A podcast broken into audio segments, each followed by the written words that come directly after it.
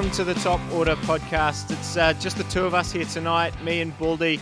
I've uh, managed to convince someone to come on and let me talk about Glenn Phillips for 20 minutes, so uh, we'll be coming up right after this. So, Baldy, we're back. Like I said, uh, pretty much uh, just that uh, Glenn Phillips classic last night, and I messaged the, the boys and said, look, someone's got to let me come on and talk about this. I think we talked last week about how New Zealand, I, I just had didn't have high hopes for them. I was actually really worried about that Sri Lanka game, but then just you know 15 for three, and Glenn Phillips comes on and does it again. So um, thanks very much for for joining me. Uh, you're like my guest today to let me just ramble away. Well, let's let's open up with that. I mean, there's been a hell of a game just finished um, in the last sort of 20 minutes or so. A Bangladesh and Zimbabwe coming going right down to the wire, and a little bit of controversy on the second to last ball. But let's open up with New Zealand. I mean, you, you touched on it earlier.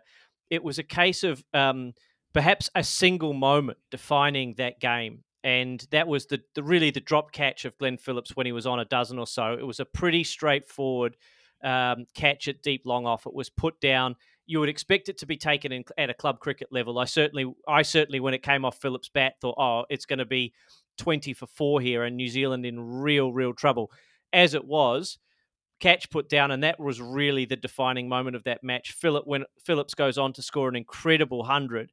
Uh, from a runner ball to you know hundred off eighty odd, just an incredible innings from him, and you know showed a lot of um, patience, showed a lot of poise. Handy to have Daryl Mitchell there at the other end, who is who is incredibly uh, poised in terms of the way he goes about his cricket, but an outstanding outcome for for Glenn Phillips and then for New Zealand. Oh yeah, I mean, yeah, not not the best day for Pathum Nissanka, who dropped that dropped that catch that, like you say, was pretty pretty important. New Zealand would have been 29 for four at that stage, and yeah, not. I mean, they they touched on it a little bit in the commentary, but not a lot of batting to come. We had Neesham, but who they they obviously wanted to come later on in the innings, and then it was into Santner and, and the bowlers. So yeah, would have been a, a, massive uphill struggle for that. He hit that ball, Phillips, and I went, oh no, what are you doing? And then yeah goes down and then Nissanka comes out gets a fifth ball duck himself. But I really like that you mentioned compose there because I think that was a, a huge part of that. They um they they managed to I think after that maybe that was kind of their shock right? That happened and Mitchell and Mitchell and Phillips must have talked after that and gone look we just have to get to a, a certain amount you know a certain amount of overs 10 12 14 whatever it was. Because I mean Michael Clarke in the commentary I, I couldn't believe it um, he said at the 10, I think it was about the 10th over, 11th over, New Zealand must have been in the 50s, I think. And he said, look, New Zealand could still get 170 here. I, I think they will still get 170. This, um, you know, SCG ground, you get wickets in hand, you keep your wickets in hand, and you go, you know, go big at the end. And I, I honestly thought he was drunk. I was like, what on earth is he talking about? How can they get 170 from here? But massive credit to him. He was he was right, and uh, they just turned it on at the end after they stuck out for that tough, tough period. And it was a tough period early on. I mean, uh, Sri Lanka bowled really, really well at the top. They they had great matchups against Finn Allen and against Devon Conway. Those were arguably dismissals that the batsmen created themselves by trying to give themselves room where there wasn't any. Um, but there was there was excellent captaincy and planning from Sri Lanka to have you know New Zealand two for seven in the third over, and then um, Rajitha um, bowled a brilliant delivery to get Kane Williamson out, caught behind driving on the up, and New Zealand were in trouble there after four overs at three for fifteen.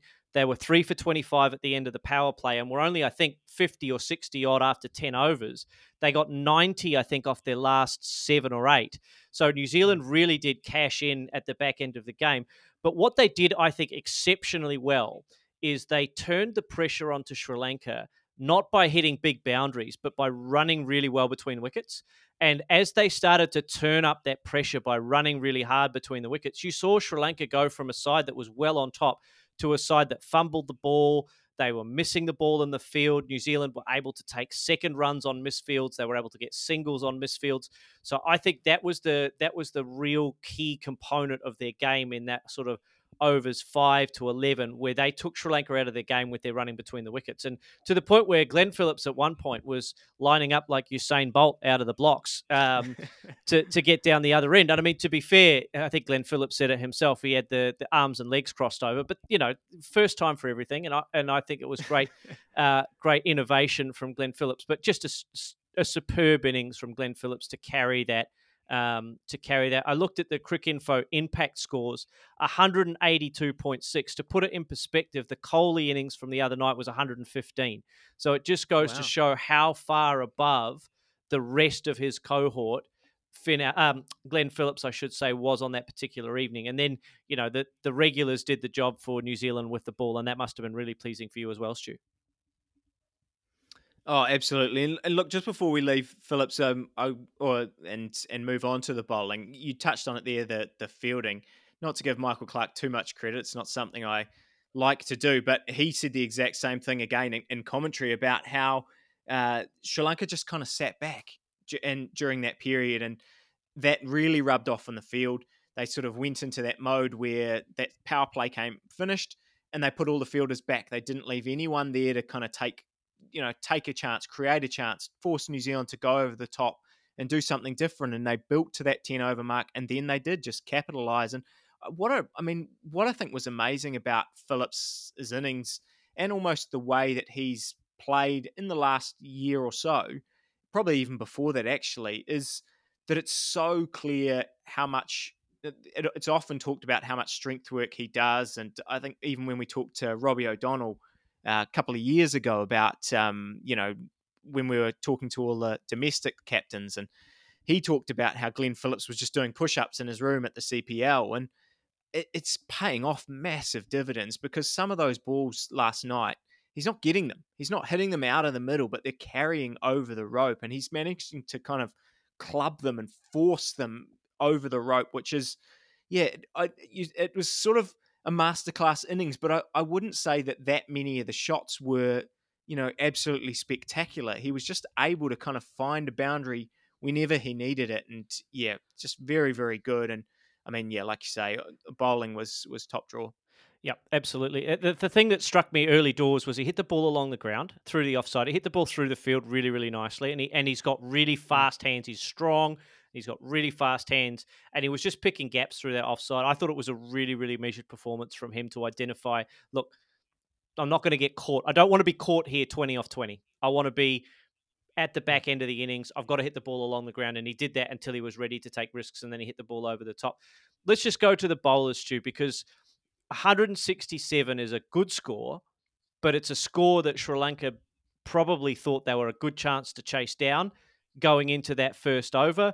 But Southee and Boult once again just did a tremendous job for New Zealand. You know, after the fourth over, Sri Lanka were four down for eight runs, and the game was over at that point. Yeah, yeah exactly. And um, yeah, I'm, I'm glad that you kind of said that it was a score that South uh, Sri Lanka probably thought they could chase down because it almost seemed like when New Zealand got those early wickets, everyone kind of just decided that was game over. But even when Rajapaksa was going like the the one sort of time that Sri Lanka started to build a bit of a partnership, they were actually ahead of the run, like ahead of where New Zealand was in terms of runs at that point.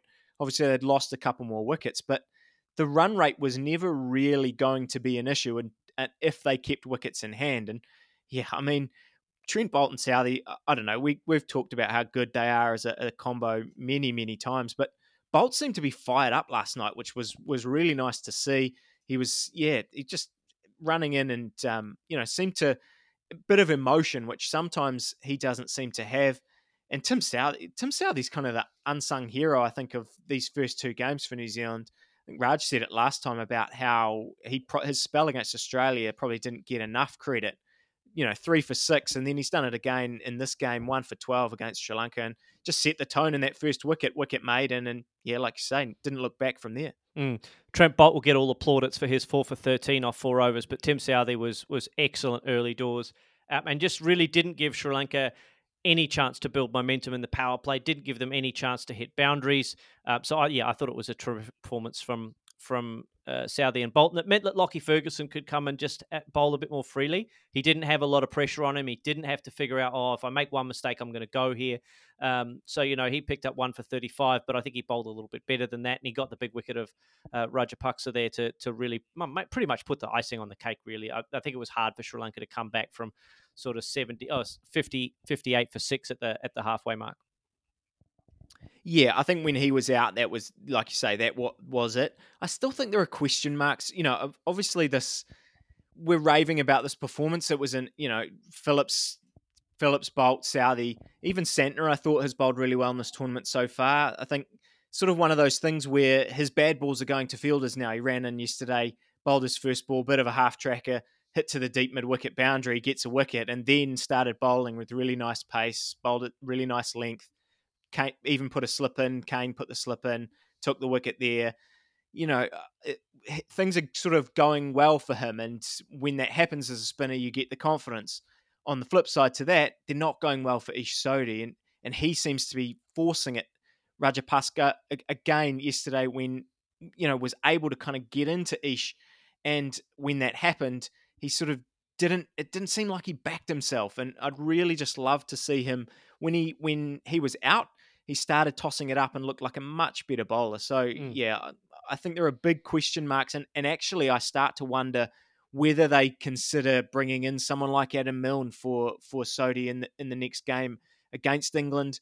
Lockie even as well. I, I'm really torn on on him. He he doesn't look at his best, but he did have some really nice stuff yesterday. So yeah, I don't know. It was a, a very very strong performance. I I um I was thinking at the start of that game. I mentioned it before. I was really worried and I was trying to figure out why. And I went back and looked at all the World Cups, and New Zealand's have New Zealand's record against Sri Lanka in World Cups is like nine wins for Sri Lanka, three wins for New Zealand since since 2003. That they have 100% been our bogey team, and and actually two of the wins have been in the latest tournaments in 2015 and 2019 at the ODI World Cups. But yeah, it just seemed like they would always beat us in really important games, beating us in quarterfinals and semifinals. So it wasn't a game that I thought, you know, had a huge deal of confidence. I was very nervous going into it, but yeah, definitely take a, a nice, comfortable win like that. Yeah, absolutely. It puts New Zealand in with a really good showing now in in that Group One, and in terms of being able to have control of their own destiny now. Uh, there have been a, a, bunch of washed out games. Let's just touch on this game that's just finished before we get on to the draw and the rain and, and the permutations of who's going to finish where in, in Group One and Group Two. Let's just have a look at this Bangladesh game. You, you were watching it live just now before we came on air. Talk us through the last couple of overs there and, and the drama to to finish the game.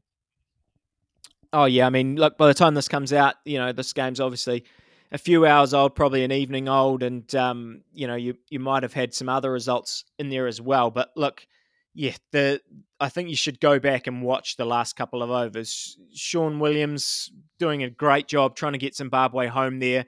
Played a great innings. Looked like he was going to get Zimbabwe home for a while. Hit a couple of boundaries. Got it down to 16 off nine, I think it was 16 off eight, and then hits one just wide of the bowler, and Shakib runs him out. Great piece of fielding, and you're sort of thinking, oh no, like that's it, he's out, game over.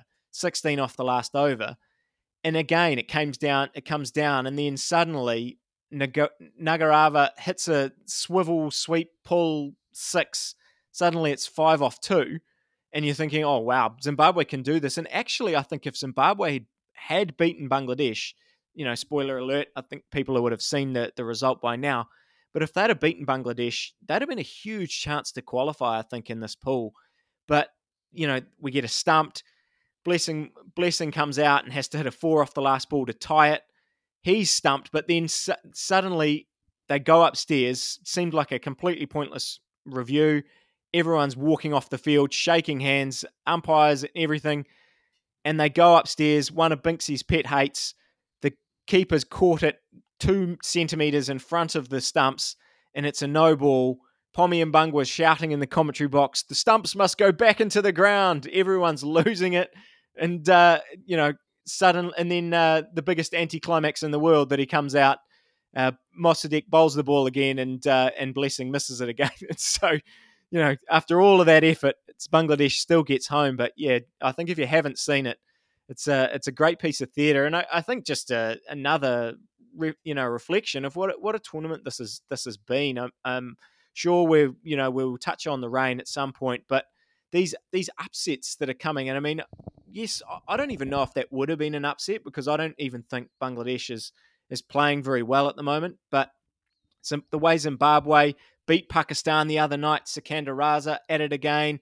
Ireland, I mean, yeah, this tournament is just throwing up game after game of tight finishes and, and quality performances from all the teams.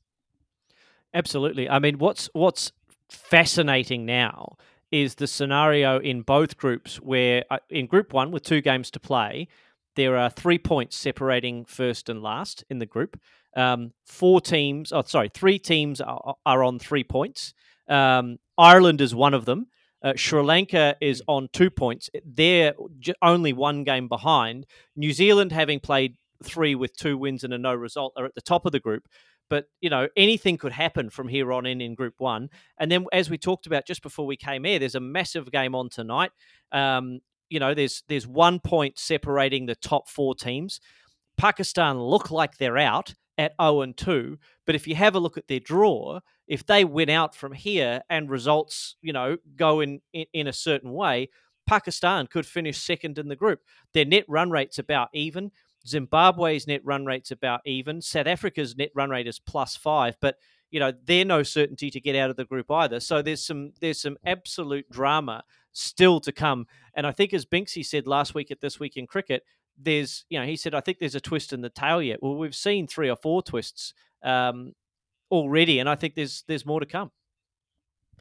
Yeah, look, probably not the twist in the tail that he wanted uh, was that um, Ireland's England uh, victory. I mean, you know, he he did also predict Ireland to to finish third in that group, but I'm sure, yeah, it hasn't played out the way he wanted in, in terms of uh, beating England. I, it was a that was sort of another weird game. Rain, you know, rain disrupted. I think a lot of people will probably think England maybe a bit robbed there. That you know, Mo Ali was just getting going. Liam Livingstone had just come in. England was a real chance, but I actually think it was it was another game that was going down to the wire. Mm. A game where you sort of thought, okay, like Ireland have batted well here, but they probably haven't quite got enough. England's got a really deep batting lineup, but Fionn probably the moment when Fionn Hand bowled Ben Stokes, awesome delivery, and you just thought, here we go, like this is this is happening here. England's England's in big trouble, and yeah, I mean, I feel like it's such a shame that the rain ended that game when it did, and because we were going to another classic finish, but it has thrown that pool, as you say, completely wide open. And you know, there's there's talk now of rain potentially going to disrupt the uh, England New Zealand game on Tuesday night. Some, you know, who knows what's going to happen two days out from from uh, looking at meteorological reports. I really hope it doesn't because we want, yeah, I think we just want this to be determined on the field now because, yeah, if New Zealand can beat England, I think they're pretty much gone. Oh, look, it's it's it's going to be a fascinating finish. The last two games of that group, Australia have got you know work to do.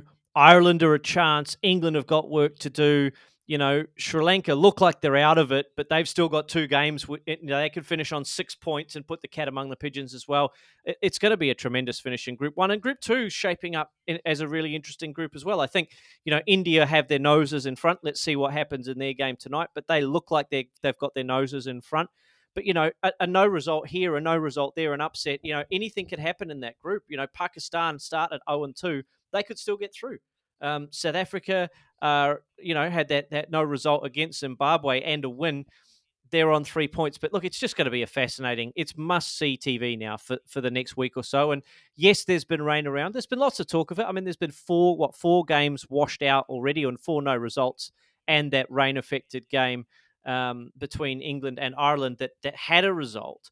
Um, there's been lots of talk, Stu, about the use of or the the non-use of the covered stadium um, in Melbourne. It was Dockland Stadium, then it was Colonial Stadium, and then it was Etihad, and now I think it's some superhero sponsored stadium. Now, look, Marvel. regardless regardless of um, regardless of what you call it, it's a covered stadium in Melbourne, just down the road from the MCG. Um, an opportunity to play there. What are your thoughts on whether or not that should have been used as a ground for some of these group fixtures?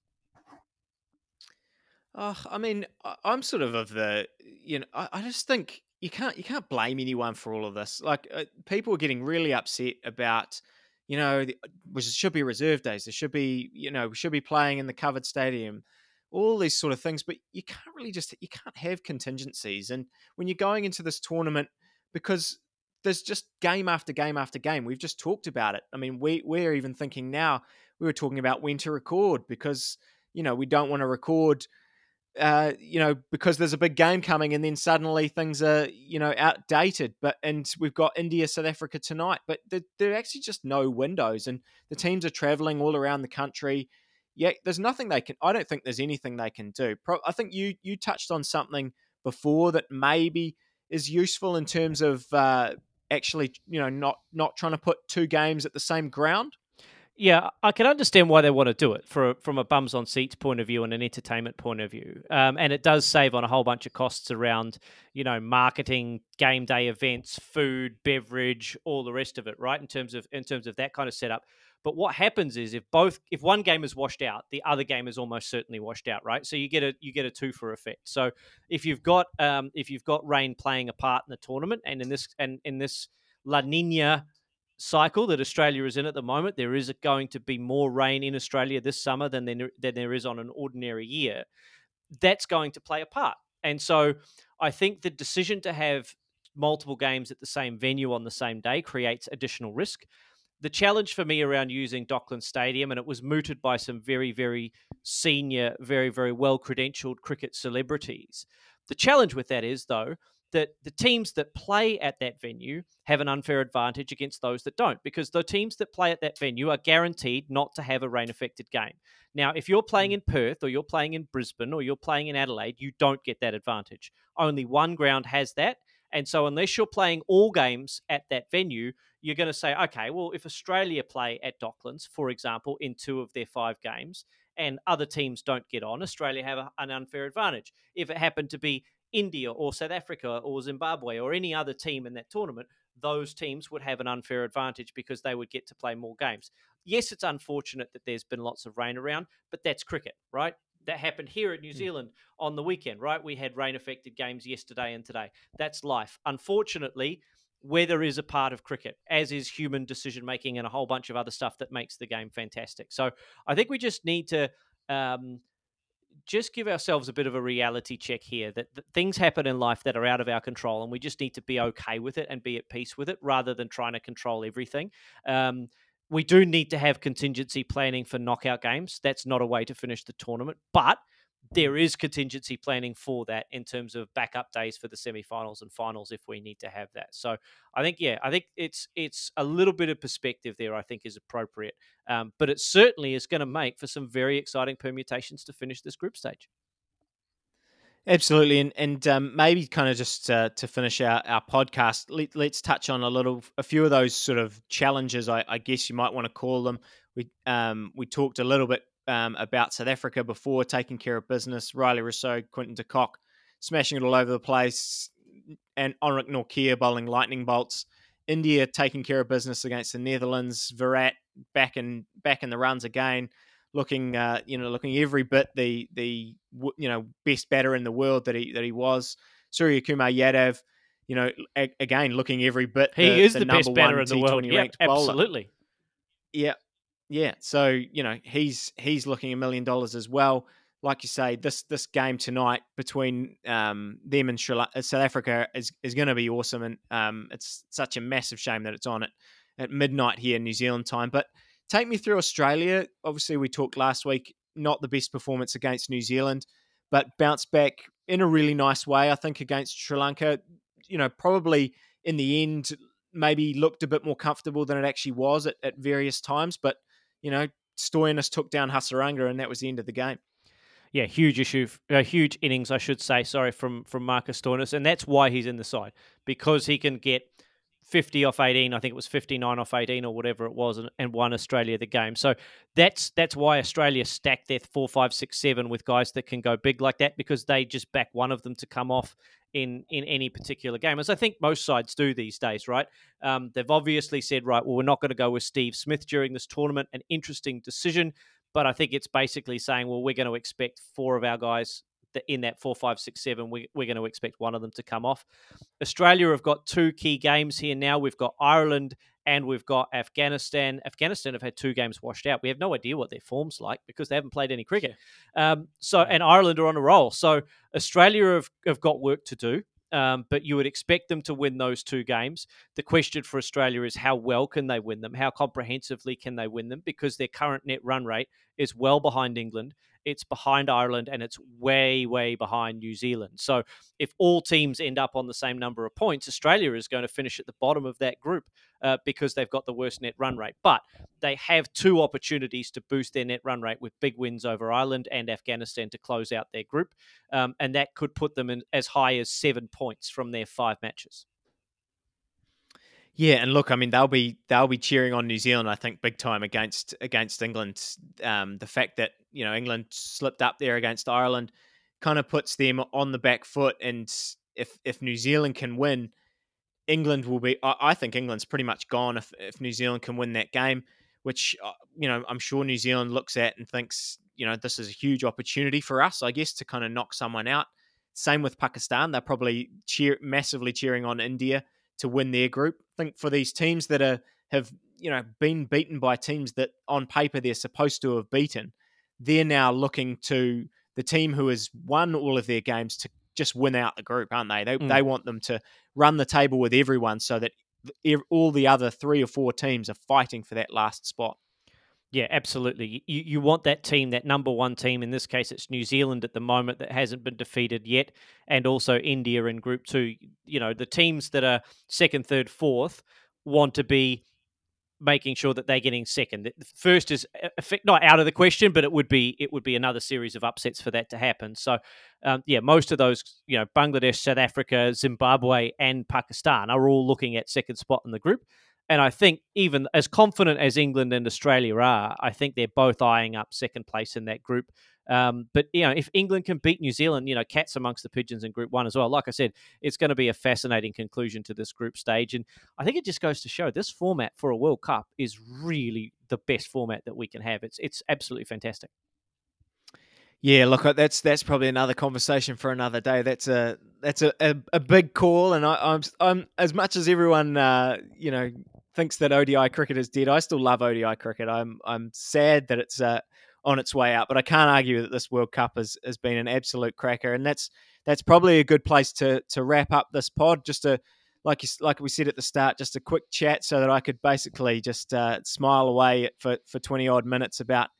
Uh, how enjoyable that that uh, Glenn Phillips innings was last night. Uh, his emotions uh, was not a lot more emotion from him uh, than than there was in my living room, but there were definitely a few fist pumps every time he was hitting balls over the rope. So yeah, let's hope he can continue that form, and, and New Zealand can continue that form, and uh, and yeah, probably next time we'll be talking, we'll be uh, into the semi final stage. So thanks everyone for for joining us tonight, and um, yeah, we'll see you again soon.